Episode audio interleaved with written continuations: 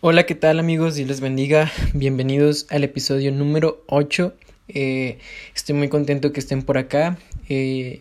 Antes que iniciemos con el episodio, quiero pedirles una disculpa.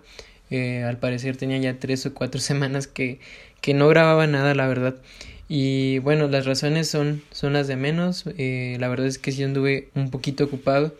Y la verdad es que decidí mejor agendarme bien, para no estar también subiendo cosas que no estuviesen bien preparadas ni tampoco oradas. Entonces por eso decidí no hacerlo todo apresurado, sino darle tiempo y realmente pedirle dirección a Dios para que Él siguiera hablando a través de este podcast, ¿verdad? Pero pues estoy muy contento, la verdad, de seguir aquí hablando y platicando del santo evangelio del Señor, ¿no? Bueno, nos quedamos haciendo como una recapitulación del episodio pasado. Nos quedamos en el pacto de Dios con Abraham, con su hijo. Es en el capítulo 15 de Génesis. Y veíamos cómo es que Abraham estaba plenamente confiado en que Dios cumpliría esa promesa a su vida, ¿no? Ese plan de redención que Dios tenía hacia el mundo, que sabemos que a través de esta simiente era que iba a brotar e iba a venir el Mesías, ¿verdad? Entonces nos quedamos en el capítulo 15, pero el día de hoy vamos a hablar del capítulo 16 de Génesis. Y bueno, yo decidí ponerle tu solución o su solución. Y pues como les mencionaba, está basado en Génesis 16. Para poder entrar en contexto un poquito de lo que está pasando en este capítulo, Sara y Abraham están pasando por una prueba. Una prueba que, bueno, ya no es algo que no sea común, ¿verdad?, en la vida de Abraham. Abraham regularmente pasaba momentos de tribulación, era donde Dios probaba la fe de Abraham para seguirlo llevando a conocerle cada día más. Y bueno, Sara y Abraham estaban pasando por una prueba, el hijo prometido no llega. Han pasado 10 años, Sara es estéril y al mismo tiempo su edad no se detiene, ella va envejeciendo. Es la verdad algo impresionante, ¿no? Porque veíamos un Abraham que en el capítulo 15 estaba sumamente confiado en Dios porque había escuchado su palabra. Él andaba bien activo de que, ¿sabes qué? El Señor ya me habló, o sea, realmente Él va a cumplir su promesa en mi vida. Él va a traer ese hijo aunque mi esposa es estéril, ¿no? Y eso es a lo que quería llevarte, o sea, vamos a ponernos en el papel de Abraham, o sea, esto es un ejemplo, ¿verdad? Imagínate que tú eres Abraham y estás pasando por la misma situación que él. Tu Dios te promete que te va a dar un hijo de una mujer que principalmente pues es estéril, ¿no? Y al mismo tiempo pues su edad no se detiene, ella va envejeciendo. Hace unos días estaba leyendo un post en Facebook y había leído que una mujer es difícil que tenga hijos después de los 33 o 32 años y analizando un poquito y leyendo la historia, al parecer Sarai ya tenía como alrededor de unos 60 a 80 años en ese tiempo. O sea, te imaginas, Abraham se la estaba pasando difícil, ¿no?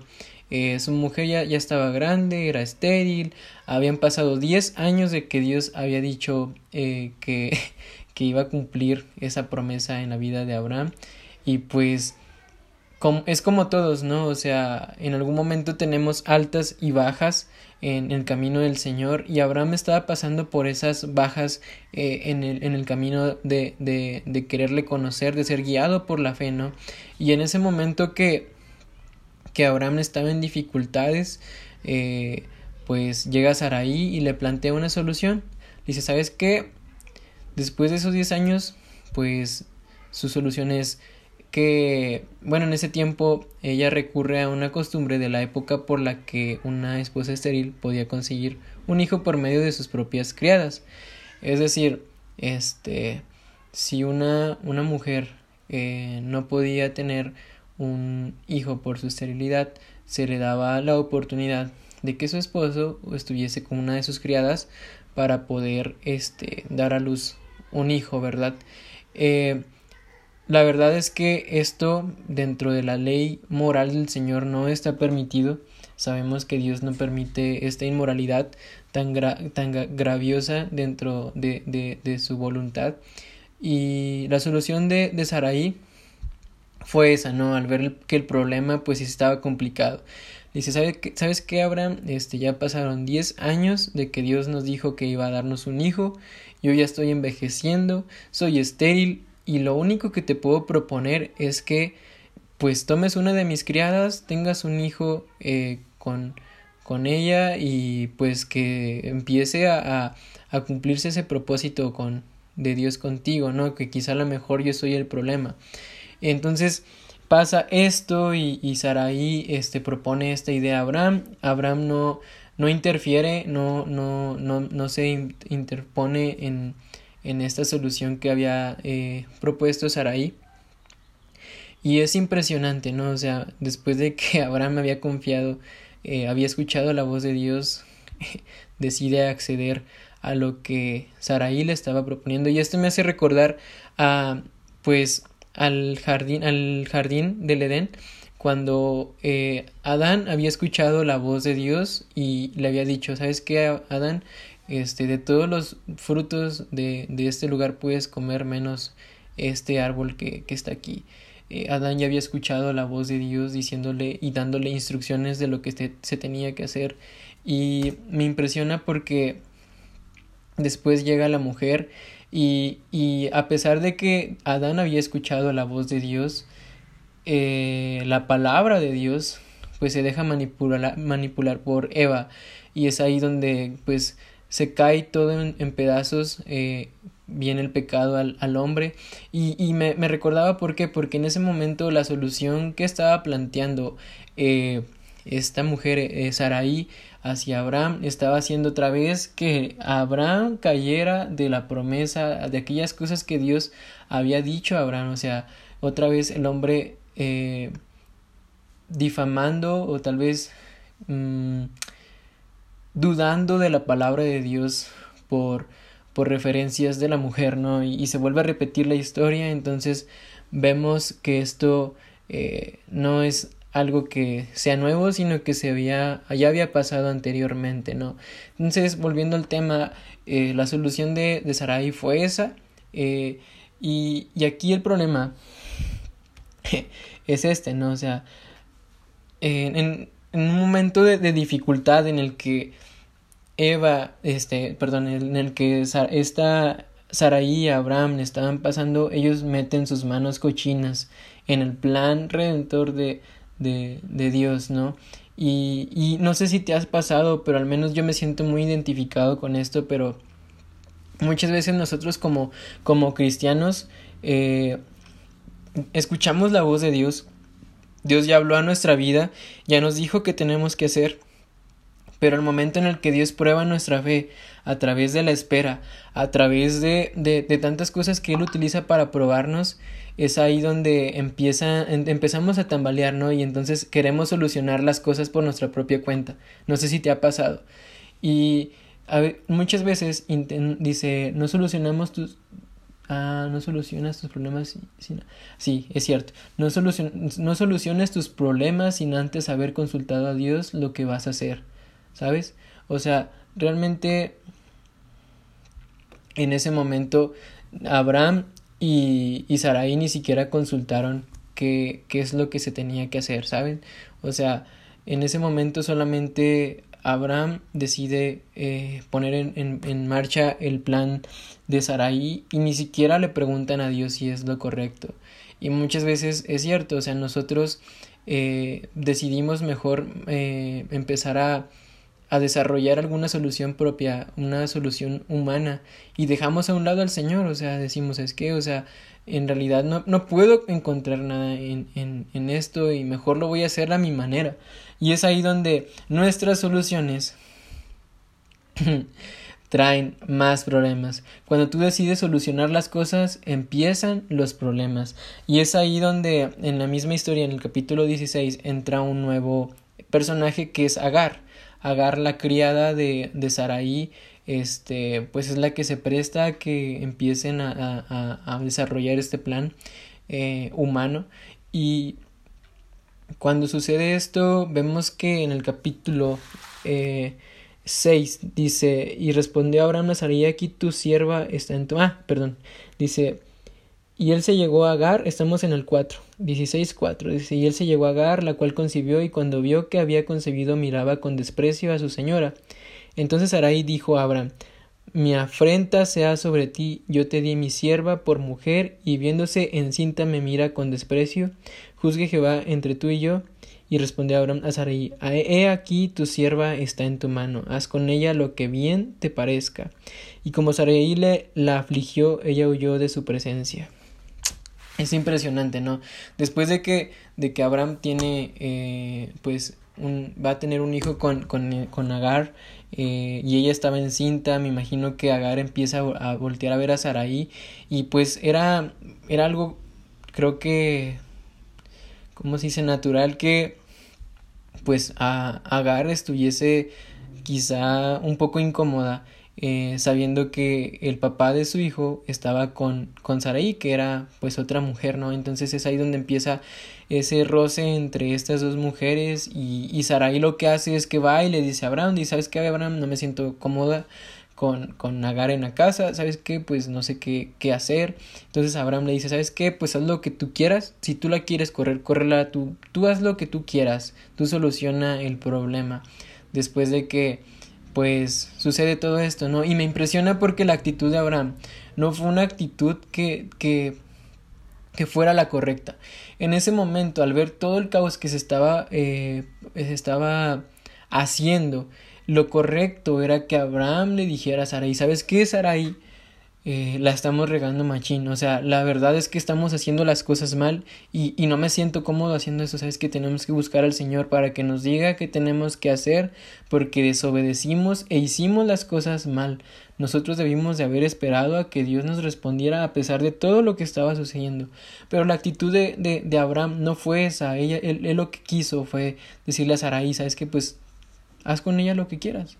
No sabemos hasta dónde llegaba, haz con ella lo que quieras, pero vemos cómo es que ya el pecado se estaba desarrollando fuertemente dentro de tanto de Abraham como de Sarai, y pues también de Agar, ¿no?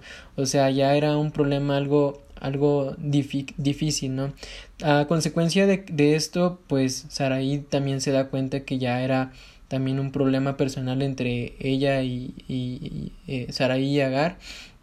Entonces pues Agar decide irse de la casa de su señora, y seguimos leyendo. Dice: y la halló el ángel de Jehová, dice el 6, y respondió Abraham a Sarai: aquí tu sierva está en tu mano, haz con ella lo que bien te parezca. Y como Sarai la afligía, ella huyó de su presencia. Ya Sarai se estaba portando quizá de una manera pues no buena, ya estaba siendo a lo mejor un poco irrespetuosa. No me imagino cuál era la actitud de Sarai hacia Agar, pero me imagino que era una actitud pues de desprecio, ¿no? Y seguimos leyendo. Dice: y como Sarai la afligía, ella huyó de su presencia. El 7 dice: y la halló el ángel de Jehová junto a una fuente de agua en el desierto, junto a la fuente que está en el camino de Sur. Y le dijo: Agar, sierva de Sarai, ¿de dónde vienes tú y a dónde vas? Y ella respondió: huyo de delante de Sarai, mi señora. Le dijo el ángel de Jehová: vuélvete a tu señora y ponte sumisa bajo su mano. ¡Wow! Le dijo también el ángel de Jehová: multiplicaré tanto tu descendencia que no podrá ser contada a causa de la multitud. Empezamos, es impresionante, ¿no? Porque puedo ver cómo es que aún Dios empieza a trabajar con el carácter de Agar.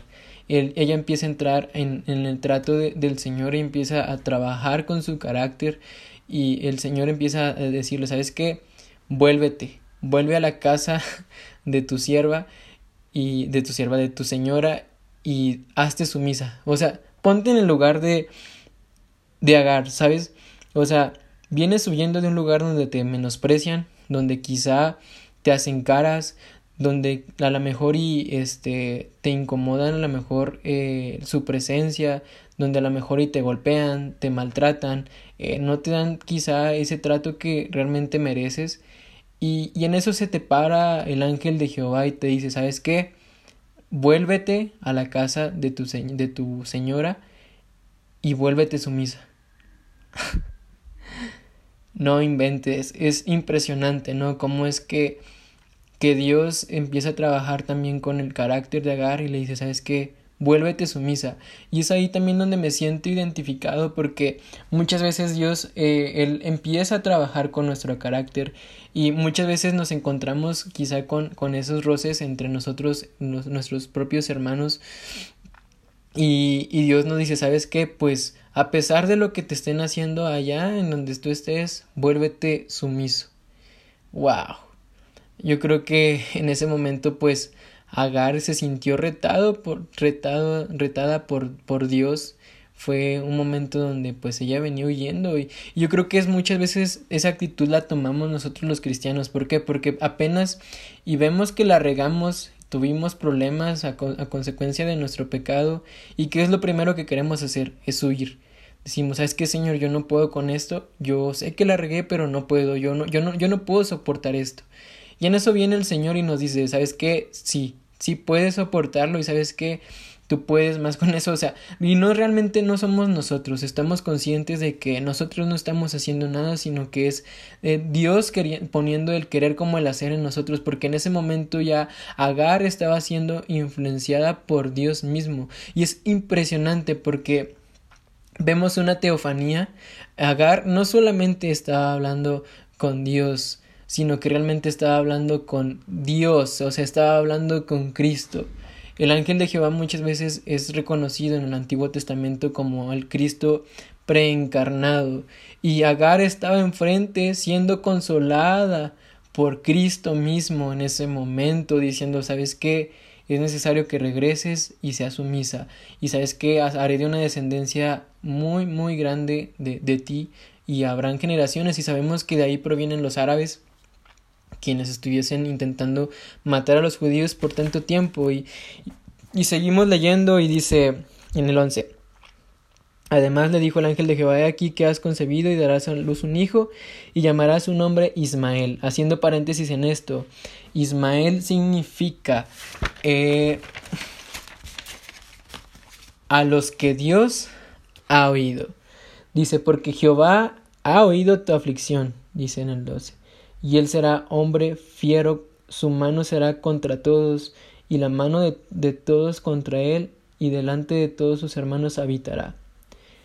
¿Por qué? Dice en el 12, porque Jehová ha oído tu aflicción. Es decir, Agar conocía a Dios, Agar estaba clamando a Dios por lo que estaba sucediendo en ese momento en su vida, y a tal grado que Dios mismo le dice, ¿sabes qué? Vas a tener un hijo que se va a llamar Ismael, a los que Dios ha oído. Agar había alcanzado misericordia de Dios e inconscientemente tuvo un encuentro con Cristo. Es algo impresionante cómo es que el trato de Dios en nuestra vida es impresionante.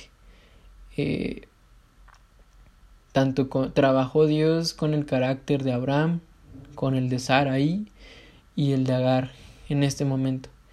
Y es muy padre porque podemos tomar tantas enseñanzas prácticas en nuestra vida, y este capítulo, a pesar de que no es muy largo, me dejó tantas enseñanzas que me confrontaron demasiado.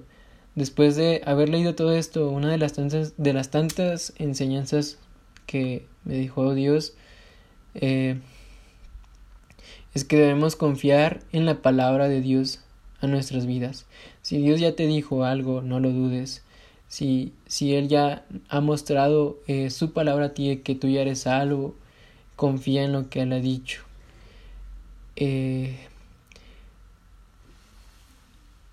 No importa qué tan difícil se vea que esté la situación. No importa qué tan difícil que sea lo que estés pasando. Si Dios ya habló a tu vida y Él ya te te dijo lo que tienes que hacer, confía en lo que Él está diciendo. No soluciones tus problemas sin antes haber consultado a Dios lo que vas a hacer. Deja que Él te guíe y no trates de alterar los tiempos que Dios ya destinó en tu vida. Es decir, o sea, realmente Dios tenía tiempos concretos en la vida de Abraham. Dios ya sabía en qué momento le iba a dar el hijo. Él ya sabía qué es lo que iba a suceder, pero vemos cómo es que Abraham se complica las cosas al no creer en la palabra de Dios. Y muchas veces yo creo que nuestro fracaso quizá empieza cuando no creemos en la palabra de Dios. Muchas veces yo creo que hemos leído la palabra, pero desconfiamos tanto de ella. Si Dios ya nos ha dicho que somos salvos a través de su sacrificio en la cruz, y a veces seguimos dudando, y esta duda ¿por qué viene? Porque muchas veces intentamos comprar esa salvación con nuestras obras. Queremos actuar y hacer y hacer y hacer y hacer y queremos dejar a un lado el sacrificio de Cristo en nosotros, y esto es muy peligroso porque podemos terminar de la misma manera en la que pues pasó Abraham, ¿no? No me refiero a lo que sucedió tanto con Sarai y su criada, sino que terminó decepcionando y terminó siendo rechazado por Dios, queriendo complacer a Dios con sus obras. Entonces, realmente no confíes en lo que tú puedes hacer, sino que confía en lo que Dios ya ha hecho a través de ese sacrificio.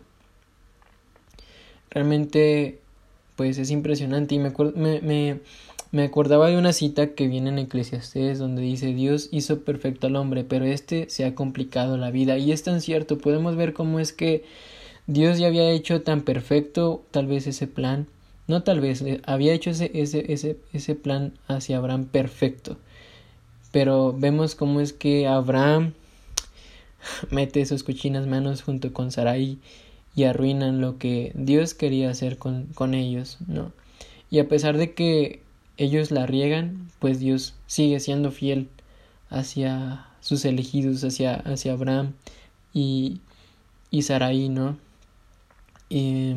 Realmente podemos ver que Dios dio las herramientas suficientes para evitar que Abraham cometiera tantos errores. Sin embargo, el hombre, a pesar de que Dios hace todo lo posible por ayudarle, su carne decide complicarse la vida, buscando su propia voluntad y no la de Dios. La voluntad de Sarai en ese momento era tener un hijo a través de su criada y así solucionar todo el problema o la frustración que traían tanto Abraham y ella al no tener un hijo. En ese tiempo pues era una costumbre común que el primogénito se quedase con las riquezas del rey, y en ese momento ellos ya eran de edad muy avanzada, veían que las cosas no estaban funcionando bien y deciden solucionar las cosas por su propia cuenta.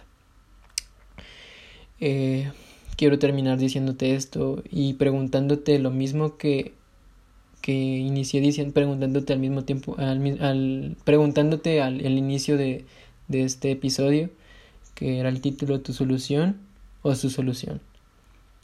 ¿Qué es lo que prefieres? ¿Tu solución, que conlleva a consecuencias, a problemas, a dudas, a momentos de ansiedad, qué sé yo, tantas cosas que traen a consecuencia cuando nosotros queremos meter nuestras manos en la obra de Dios en nuestras vidas, ¿no?